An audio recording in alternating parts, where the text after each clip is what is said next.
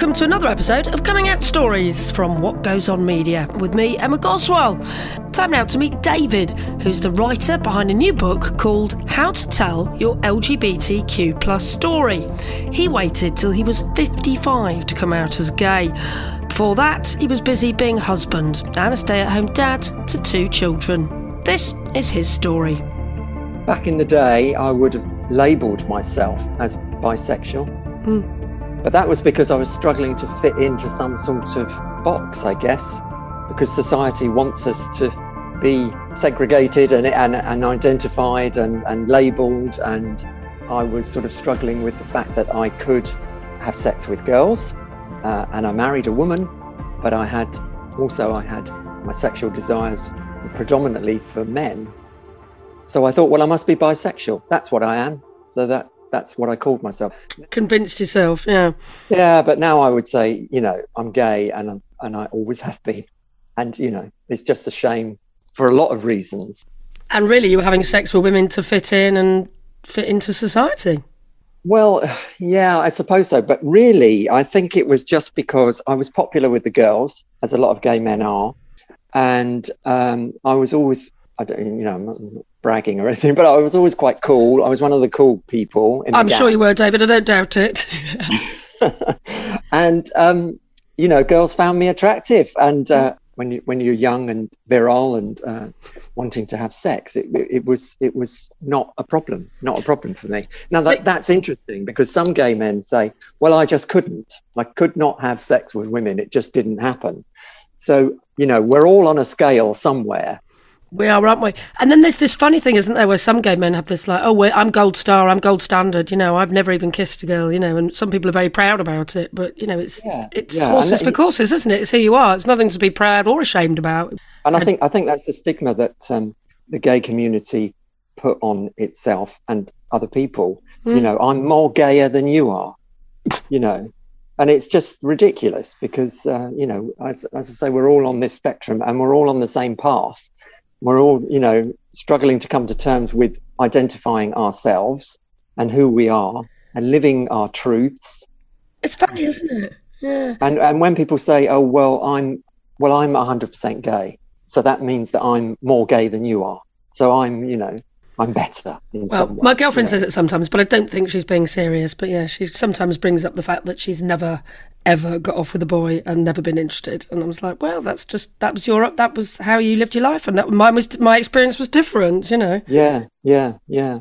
yeah. So yeah, so so uh, I, for a long time I thought I was bisexual, or I I was I was calling myself bisexual to make everything fit. So, Dave, you didn't have to age yourself exactly, but you know, you're right to tell us what sort of decade you're in, what sort of um, first oh, number you've got, or what decade you were growing up in, what decade you were at school. So uh, my formative years were in mm. the 80s, but mm-hmm. I grew up in the 70s. So mm-hmm. um, I'm now in my 60s. So that is yeah. just unbelievable. But of course, in my head, I'm still 25 uh, and still fit and healthy. So, uh, you know, so the 70s and 80s were a particularly difficult time for all sorts of reasons. Um, very uh, homophobic and very, you know, the AIDS thing in the 80s just basically put people like myself back in the closet. And I remember once having a conversation. This was when the big adverts were on the telly, the tombstone crashing down, and yes, don't die of ignorance. Yeah, don't die of ignorance. And I remember having a conversation in the pub with my with my friends, and we were all saying, "Oh, you know, oh, any one of us could have it. We could get it. You know, we've got to be careful. Got to use a condom." And I was sitting there thinking, "Yes, but I could get it more than you could." You know, I was the one that was sitting there thinking, "My God, you know." I've just got to be really careful. So you were having gay sex in the eighties, but you just weren't telling anyone. You weren't telling your friends then. No, I was no. I I, I lived this incredible dual lifestyle. I I sort of stumbled across a gay scene in Portsmouth, mm. and uh, would go down to um, Granny's nightclub on a Wednesday night, which was gay night on a Wednesday night. That's a shit name for a nightclub, isn't it? Granny's nightclub. I know. Well, maybe it's good. I don't know, but it wasn't a good club. well, I mean, it, it was great because you know I was um, I could go out and um, meet other gay guys and yeah. you know have have sex and that and you know the music they played was much better than a normal disco because they played grace jones and you know david bowie and stuff like that and you know you wouldn't necessarily get that in a normal disco. So, but of course, none of my friends, my sort of uh, you know friendship circle, knew anything about this. So you'd tell them if you had girlfriends, but you wouldn't tell them if you had well, boyfriends. The, yeah, I mean the girl partners. the girlfriends were like part of the same group, so you know they would mm. would yeah. But um, no, I would never and I, I, mean, I never had a, a, proper sort of relationship with a boy. It was all one night stands or, you know, yeah. furtive meetups and, and, whatever.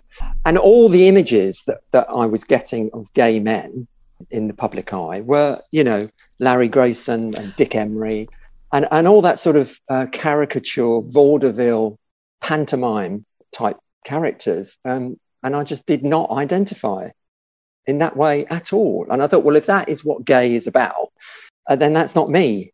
Uh, you know, I, I, just saw myself as a as a normal guy, and um, we just happened to like having sex with men. Yeah, I mean, I've struggled to come out in the 80s as well, even though it was the very end of the 80s. But some people did come out. You know, you've got people like Holly Johnson, you've got people like Andy Bell, Boy George. I know. I mean, I know. there were a, there's a handful there, and Jimmy Somerville. I'm talking about all the pop stars, but there were there were some people put put their head above the parapet, but they were quite brave, weren't they? Incredibly brave. And uh, and you, you stood to lose everything. You know mm. you stood to lose friends family work. And it was a huge decision i think for a lot of people to make to come out. And some of them did it for different reasons. I mean uh, you talk about pop stars and that. I think to be in that sort of um, environment in that in that entertainment field i guess it's slightly easier to be different because you want to be different because you yeah. want to you want to put your head above the. If, if Holly Johnson was working in a bank, he might not have come out. Yes. I don't know. I can yeah. ask him. I'll tweet him and ask him. That'd be good to know. You know, and Boy George, of course, his whole his whole uh, persona was extremely camp and gay, and yet you know he he he famously said that he'd rather have a cup of tea than sex, which we all know, of course, is absolute rubbish. he he wouldn't have done that at all. Um, but you know, at the time, even he had to make an excuse and show himself as decent and not having sex with men because sex wasn't important to him. So for them, I think they had a purpose in portraying themselves as gay or coming out, uh, as some of them did. But you know, the ordinary people in the street to come out was, well, as I say, you risked losing everything. You know? So let's just go back a little bit because we're talking about the 80s, but what about the 70s then? You'd have been at school was anybody talking about people who were gay or bi or anything no. like that? Because, you know, by the 80s, there was a lot of homophobia, but was anyone talking about it in school in the 70s? Was there any bullying? I didn't suffer any bullying. Again, you know, I was part of the cool gang, and um, so, so no, I, I never had any any sort of bullying. But then I didn't I didn't portray being gay. Um, mm. Although in my head, of course, it was all going on. And I, but I was a huge David Bowie fan, I didn't see him as Ziggy Stardust. Just missed out on that. But you know, when he came on the telly and sang uh, Starman and pointed down the camera, I don't recall actually seeing him on top of the pops at the time, but obviously I've seen it since. And he just spoke to me and he was saying, you know, it is okay to be different. But I still didn't have the courage to say, you know, I'm a follower of David Bowie, therefore I can be gay. And, you know, I didn't have that courage. But at least he gave me the courage to dress differently and listen to different music and um, look at art uh, and theatre and stuff like that, which I wouldn't have had yeah. before. Well, I was working on Gaydio when he passed away, and the outpouring of grief from all of our listeners. You know, he's just such an LGBT icon. He really was. Well, absolutely, and he, you know, he's been, you know, the playlist of my life, mm. really. Yeah, hugely important for me, but also for the whole um, gay community. You know, at the time, because there was nobody else nobody else saying, you know, it's okay to be different. He came out as bisexual, but and and didn't say that he was homosexual. And of course, there was all this. There still is, isn't there? This thing about, oh, you know, if if you're bisexual, have you just made that up? Are you really gay? Is that what you're trying to say? You know, and and of course that was that was the uh, narrative then. You know that bisexuality didn't really exist. You were just saying that to make homosexuality sound a bit better. And I'm sure some people did, but you know, there's you know, unfortunately, there's still such lack of knowledge and biphobia about even today, isn't there? Yeah, yeah, yeah exactly. So you know, um, David Bowie was hugely important. Um, but yeah, so the 70s were really difficult, you know, to come out and, and be yourself. So you made a co- conscious decision to stay in the closet and to just pretend that well, you were, all, to all intents and purposes, straight to your friends and family. Yeah, you, I mean, this this sort of language about a conscious effort and pretend. It wasn't conscious. Right. It it was subconscious because the whole of society was telling me I couldn't be any other way than society wanted me to be, which was a, a guy who would have a girlfriend and get married and have children. Yep. That's was what society was telling me to be. And the only way the only way I could fit in, the only way I could see a path through was to enact that. But it wasn't enacting because I, I felt that, you know, I could have sex with girls, so therefore I must be bisexual. And my homosexuality was was I compartmentalized it. But you, you found your queer tribe in a way, didn't you? You obviously found gay clubs and, and went to them and enjoyed them and presumably saw other people that were living an open gay life. Yeah, yeah, but somehow I never got into it. Whatever happened or didn't happen, I never really felt that I quite fitted in. I mean, I was happy to go along and dance and strut my stuff and get off with boys and things once a week. yeah. um, but they were never friends. I never I never found the group that I wanted, and it's only you know really the gay dads uh, and the rainbow dads uh, when I found them they, they were my tribe because I suddenly realised well here are guys that have gone through the same experience. You know they fell in love with a woman, they got married, they had kids, and and finally you know came out and, and are living their, their true lives. They mm. they are my tribe. We'll find out about them in a little bit. But um, so, yeah. what happened then? So you you left school. You never mentioned to anybody, even anyone in never your family, mentioned. that you even no. had feelings for men or attractions to men. So no, you went no. and you did end up marrying a girl then. Yeah, and I think the 80s were particularly. It was so difficult because there was not only the pressure from society, but the fact that you could die, and mm. AIDS AIDS was a death sentence. So if you got it that was it. And my brother actually uh, died from AIDS in 2008. Gosh, and that, of course, and I had no idea that he was uh, gay or bisexual or whatever he was. And when he was ill, we were just all in denial about what was going on. And it was clearly he had HIV and, and was dying uh, slowly and appallingly uh, and alone. God. And you think um, he was he, he had got it from gay sex, you think? Yeah, yeah, yeah, yeah. And and when he finally told the story, he said um, the reason he hadn't said anything was the shame, the utter shame of it. And this was in 2000 and uh, well, that would have been 2005, and he died in 2008. So still know. so much stigma through HIV. Still, yeah, yeah. But you know, back in the 80s, it literally was a death sentence, as as the you know the TV drama clearly uh, showed. Yeah. So in 2005, then, when he was going through that, did you you guys ever have a discussion about the fact that you were both gay or bisexual? No, I know it's just utterly bizarre because I just couldn't get my head around the fact that my brother was also gay. Because it was like, how can he be? You know, this is my thing. How can he? How can he be that way as well?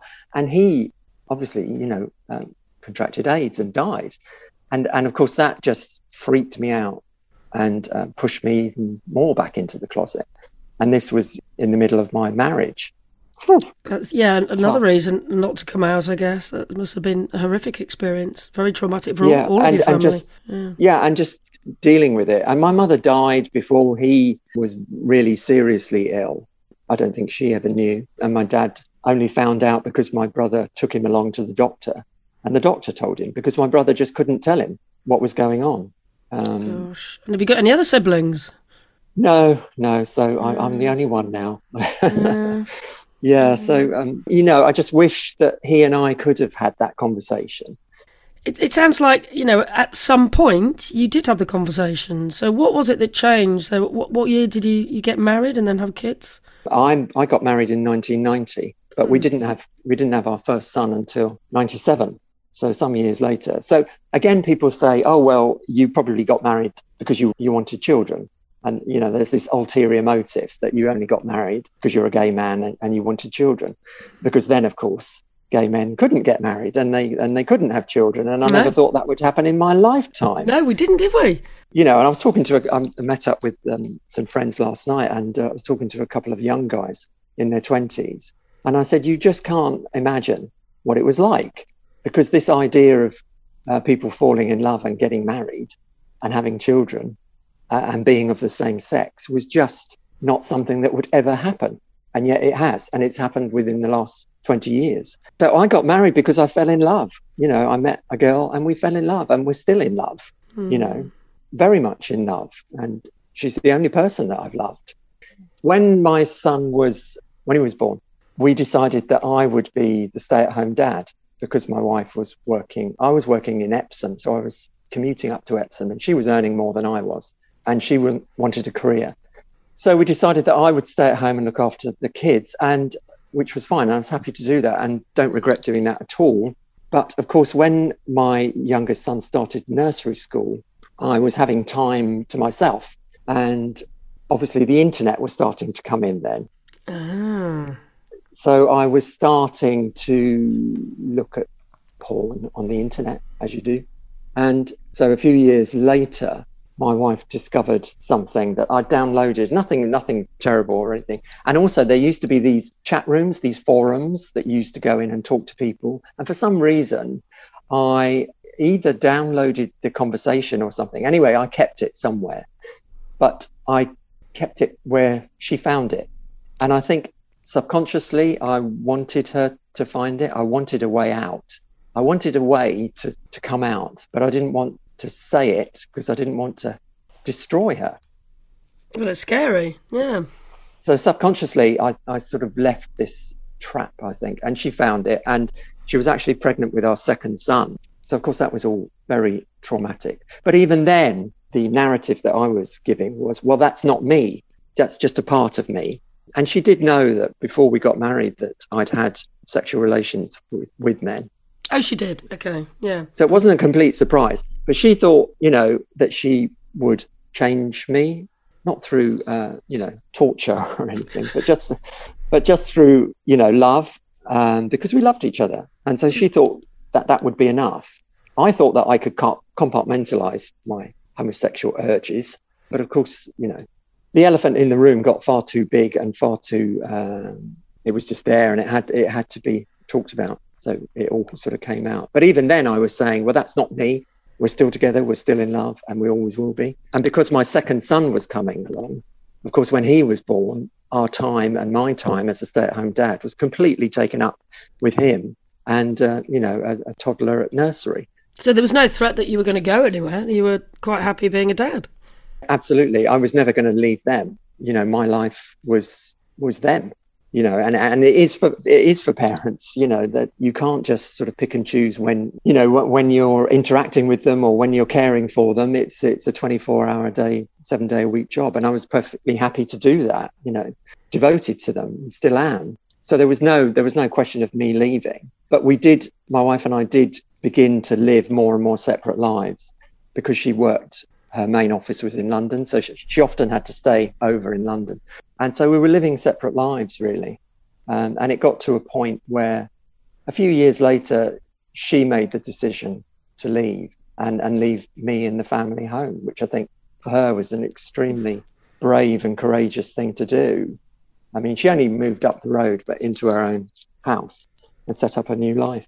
And that was because you'd had the discussion and you'd made it clear that you wanted to maybe have relationships with men, or she was just worried that you wanted that, or no. I mean, I for for all those years, I never did. I, there was nothing going on. I was, you know, I was mm. at home. I was the, the man at home looking after mm. the kids in the house and stuff. So there was never never any question of me having a relationship or going off and you know having dates or anything like that. That just never happened.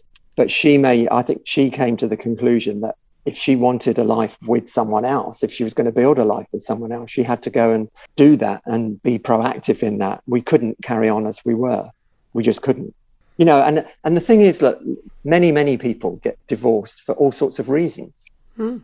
And sometimes it's just clear cut. It's like, you know, uh, someone has an affair, so the other one leaves or whatever, they split up or it's money or you know all sorts of reasons um, but when it's someone's sexuality it's not that you've fallen out of love with that person that you're with. You know, as I say, we're still very much in love, and she was always my first love. So it's a really difficult situation to navigate and come to terms with for both people involved. Well, it sounds heartbreaking for both of you, really. I think at the time it was heartbreaking, definitely. But I think now we are both living the better life. Are you both friends still? Very much, yeah. Both friends and both proactive in caring for the kids. Well, they're not kids anymore. I was going to say, how old are they now? They must be grown. must be grown-ups. yeah, they are. Yeah, and the eldest is 24 and lives in Canada, and, and the youngest is 19 and is at university. So you know they're wow. they're they're uh, leading their own lives uh, and very well as well. Of course, the hardest thing is coming out to your kids. Oh my word, yes. Because most people I talk to come out to their parents, but I guess you didn't do that, did you? Or... No, I didn't. No, my mm. my mum died, as I said, some years ago, so I was mm. never in a in a position to uh, tell her.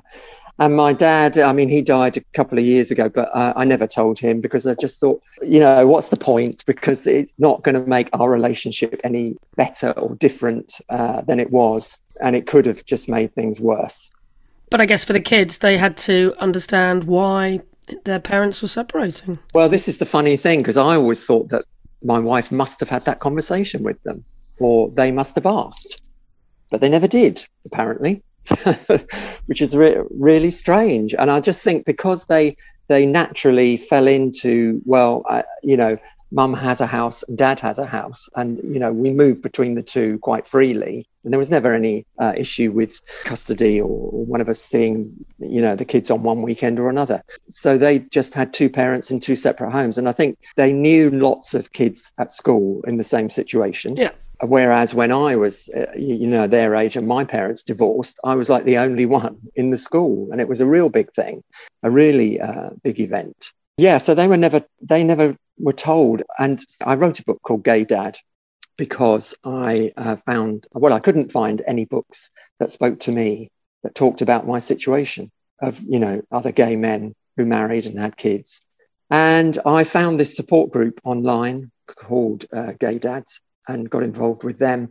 And i just asked a few of those guys whether they would be prepared to tell their stories and they were. So I thought, well, I'll put the book together, and and did did so. But when I wrote that book, I thought I can't let this go public and not tell my kids, yeah, uh, because uh, you know if they found out any other way, it would be it would be devastating. And also, I was due to do a, a an interview on uh, Radio Four Woman's Hour Brilliant.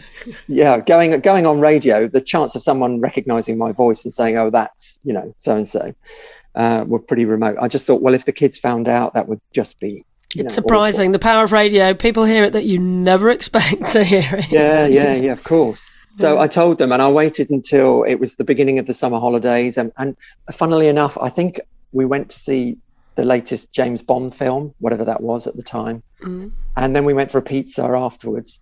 And I thought, well, I'm, I'm, now I'm going to tell. and, and how old were they then, David, at this point? So my eldest had left school by then. My youngest, it was the summer holidays before his last school year, his oh, sixth form okay. year. Hmm. So they, they weren't young, young.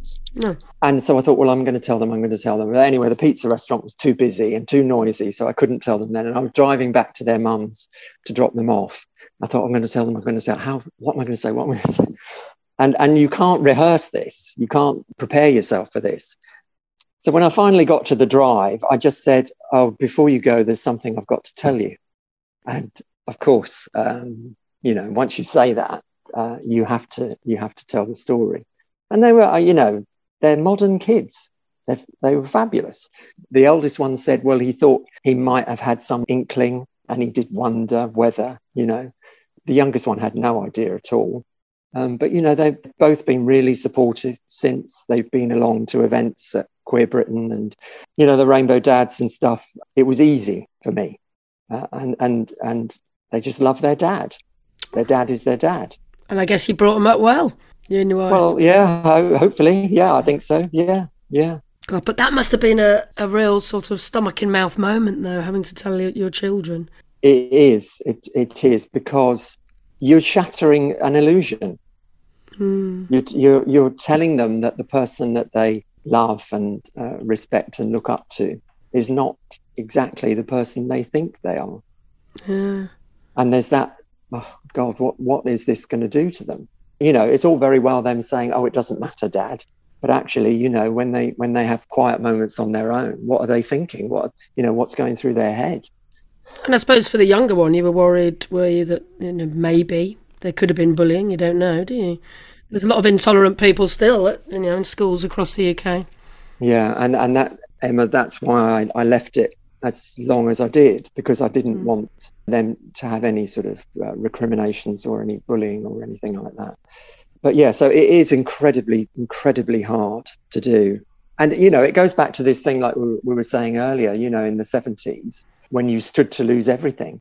So I stood at that moment, I stood to lose everything because they could have been really, but, you know, I knew they wouldn't be because I know my kids. But of course, it's in the back of your head. The, the, situation might not mm. go as you think it will. And then you think of the future. You know, you think, well, as I say, you know, they might go home and not want to see me anymore. So it's really, really hard. But they live in different times and they're used to same sex parents and people Great. being gay and sports people being gay and television presenters being gay and, you know, people like yourself. You when know, you were talking it, about that, I was just thinking of Philip Schofield actually, because I saw him on the telly this morning. I was thinking that's a similar conversation he'd have had to have with his family, you know. Well, yeah, and again, you know, people were so worried about, you know, oh dear, uh, you know, what's he done to his poor wife, and you know, how could he, how could he, and but actually, from what he says, she's been very supportive, and what, why should we be interested in what's going on behind closed doors? you know, he felt that he had to come out, and they'd obviously had this conversation. So that, for us, the public, should be the end of it. We we shouldn't be, you know, sitting uh, in judge and jury and and saying they should have done this and he should have done that and she should be doing this. They should just be getting on with it. That was tabloid journalists sticking their oar in, wasn't it? And someone threatening that they were going to expose him. So, a whole well, yeah, game, really. Yeah, awful, yeah, awful, yeah. awful. Um, so, how old were you then, David, when you finally you know, went on Women's Hour and wrote a book and admitted to the world that you were a gay man? 55. Wow. So not that long ago. Not that long ago. No. It's only when I told my kids that I finally felt free and able to be me. It's freedom. You know, coming out, it gives you a freedom and it turns you into an activist as well. I've since discovered. Oh, good the books that I write, I've, I've, I find, you know, I have to confront these issues and I have to talk about them. And that's why I'm happy to come on programs like yourself and other podcasts and stuff, because we need to tell our stories and we need to talk about it. Is there um, a sense that you, I mean, you haven't had an awful life by any stretch of the imagination, but you no. don't want other people to go through what you've been through in terms of being in the closet and scared for so long? Yeah, I mean, I, I lived through very difficult times. The 70s and 80s were very difficult for all sorts of reasons, but particularly, you know, around homophobia and AIDS and stuff. So the times are different now, obviously, yeah. but you know, it's not always easy to come out for whatever reason, your religion or, you know, your peer group or your family, even the country that you live in. You know, mm-hmm. we're very lucky that we live in in this country for some reasons. uh, yeah. So yeah, it is very difficult to make that decision. And I think it's not a decision that you make overnight. And, you know, you have to learn how to make the decision. When is the right time for someone to come out? When do I do it? You know, it's not something that you wake up one morning and suddenly out of the blue think, oh, you know, today on today's list of things to do, I'm going to come out. Well, no, that doesn't happen, and it doesn't happen for anybody. No, there's usually a catalyst, isn't there? Like someone finding a file on a computer that they shouldn't uh, do. Yeah, yeah, yeah, yeah, yeah, and, and and that's really interesting, isn't it? Really, because I, I suspect a lot of people do things like that. They want to come out, and they just cannot find the way to do it, and they leave all these hints and, and clues, but people just don't pick them up. People are very much uh, whatever you present them is what they accept. Because it's really hard to come out with those words, isn't it? And just to say, I'm gay. You know, it's yeah, still yeah. still difficult, I think. It is, it is. And, you know, even as a middle aged man, you know, just to suddenly start saying, do you know what? I am gay. So what? You know, and most people don't really care. you know, the people who around, the people who I care about, the people who I love, love me, and that's it. And anybody else, if they've got an issue with it, then that's their issue. It's not mine. If someone asks, then I tell them. But I don't go around, you know, I don't uh, walk into a room and say, you know, hello, everyone. By the way, I'm the gay man in the room. You know, I, I, don't do that. I don't do that. But how have the last five years been then? Well, amazing. Uh, just writing the books and meeting people and getting involved with things, you know, Queer Britain and the Rainbow Dads, uh, you know, all these things and talking to you would never have happened otherwise. And I just feel that now it's, it's the right time for me. Maybe back in the 80s, it wouldn't have been the right time. And I'm sure there were opportunities that I could have, you know, taken a different choice and ended up in a gay life, living in London or whatever. But maybe that wasn't meant to be for me. No, it sounds like life begins at 60 for you, David. Yeah. 55. Why not? Why not? Bring it on. but none of us, none of us know, you know, do we, what, what's in store and, and how it's going to be this coming out thing that we do. But I think, you know, I've not heard a story of anyone coming out and then regretting it. I think most people, it, it is the best thing for them. Absolutely. I feel like you're from a very unique generation in a way. You know, the generation before may have actually just gone through the motions and been married and had kids and never ever come out. Yeah. Um, generations now probably are coming out and not staying in the closet. I'm talking about people in the UK the, or the, uh, in Western civilization. I'm not talking about people that might live in Iran or Nigeria yeah. or somewhere where it's really hard to come out. But I think most people will come out. So you're the generation, you're a very unique generation, I think, where you've had that life in a closet and then you've come out very much later in life because times have changed so much societally, haven't they, in the last 30 yeah. years, like you say? Yeah. So it's a unique position you're in, in a way. You and the other, the Rainbow Dads, your crew. My crew, yeah. yeah, no, I agree. And, and we do say this. Often we say, you know, we're just so lucky to have experienced, in a way, what went on in the 70s and 80s and to uh, and to have come through that and to have mm. seen all the changes that have happened it makes you stronger doesn't it and it makes you a, a better person i guess you know and i think the younger generations you know who are in their 20s now and younger who who just can't believe how it was. I mean, I guess for me, it's almost like looking back to pre-war or or the war days. You know, yeah. when how things were then, and I think, well, that's just madness. That's extraordinary.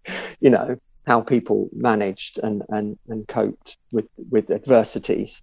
But you do you you you work through it, and um, once you come out, you just sort of become this activist and person who, who has to talk about it yeah. Uh, and and and it's really important that we tell our stories because before now, every generation, every LGBTQ plus generation that passed took all their stories with them. So, you know, you, you talk about the generation before mine. Well, they had plenty of stories to tell, but of course, they've all disappeared. Yeah, they took them to the grave, literally. Well, well let's just um, end then by talking about your latest book, then, because you want to encourage other people to tell their LGBTQ plus stories, didn't you? Yeah, so um, the book "How to Tell Your LGBTQ plus Story" it basically came about through my other books, "Gay Dad," "This Forbidden Fruit," and "Having Gay Sex," where I always talk to other people who have lived the experience that I'm talking about. So there's always interviews and uh, stories throughout the books with real people because mm. I think that's important to get the real the real message. And when you ask people to tell their stories, they're more than willing to tell you. They'll, they'll come forward and, and, and tell you their stories. And because I've, I've been self-publishing, people say to me, "Oh, how do you do that? And how do you get into self-publishing? How do you how do you get online?" And blah blah blah. And I just thought, well, I need to combine the two. I need to encourage LGBTQ plus people to tell their stories, to mm-hmm. write their stories, to pass their stories on, as we were just saying and also the sort of nitty gritty about how to go about it. Navigate the murky wa- waters of publishing. Yes. Yeah.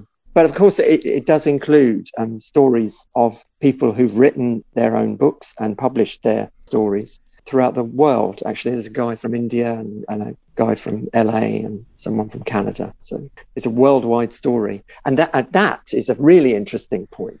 That our, our trauma that we go through about mm. coming out is replicated throughout the world. You know, people, doesn't matter what society they're in, the society might be very vindictive and very hostile, but the trauma that you feel about coming out, obviously, some societies you just can't. But that inner that inner turmoil and trauma that we all feel is replicated throughout the world. We all feel the same. We all feel shame and that we should be fitting in with society and struggling to, to do that. And you know, it, it's a struggle for everyone, and it's the same struggle. It is, and it's mad, isn't it? And you know, I mean, my hope for the future is that actually we both make ourselves redundant and we don't need to save these stories anymore because it's just boring when you come out and no one's really interested, you know. And wouldn't it be nice? And there's no trauma, there's no dramas, yeah, yeah. and that would be great, wouldn't it? Really, that would be that would be ideal. We're a long way. I think we're a bit away from that, but you know, when you consider how far we've come in 20 years, why not in another 20 years that that that that will be the case? That you know, people just won't even be bothered to ask or care. And that would be fabulous. Big thank you to David Ledain for chatting to me. His new book, How to Tell Your LGBTQ Plus Story, is out now. You can get it online or it's available from all good bookshops. As is our book, of course, Coming Out Stories, but you knew that. Now, you can follow David at, at David Ledain, that's L E D A I N, on Twitter and on Facebook, and on Instagram, he's david.ledain.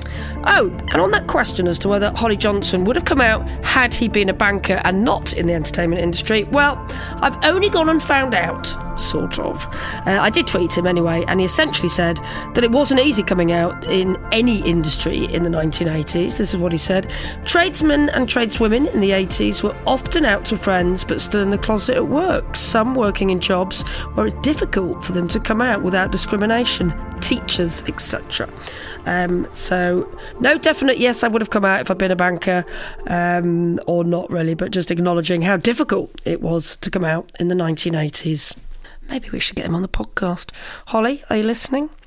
Oh, and anyone not lucky enough to have been around in the 1980s, Holly Johnson is the lead singer of Frankie Goes to Hollywood. Go and check him out.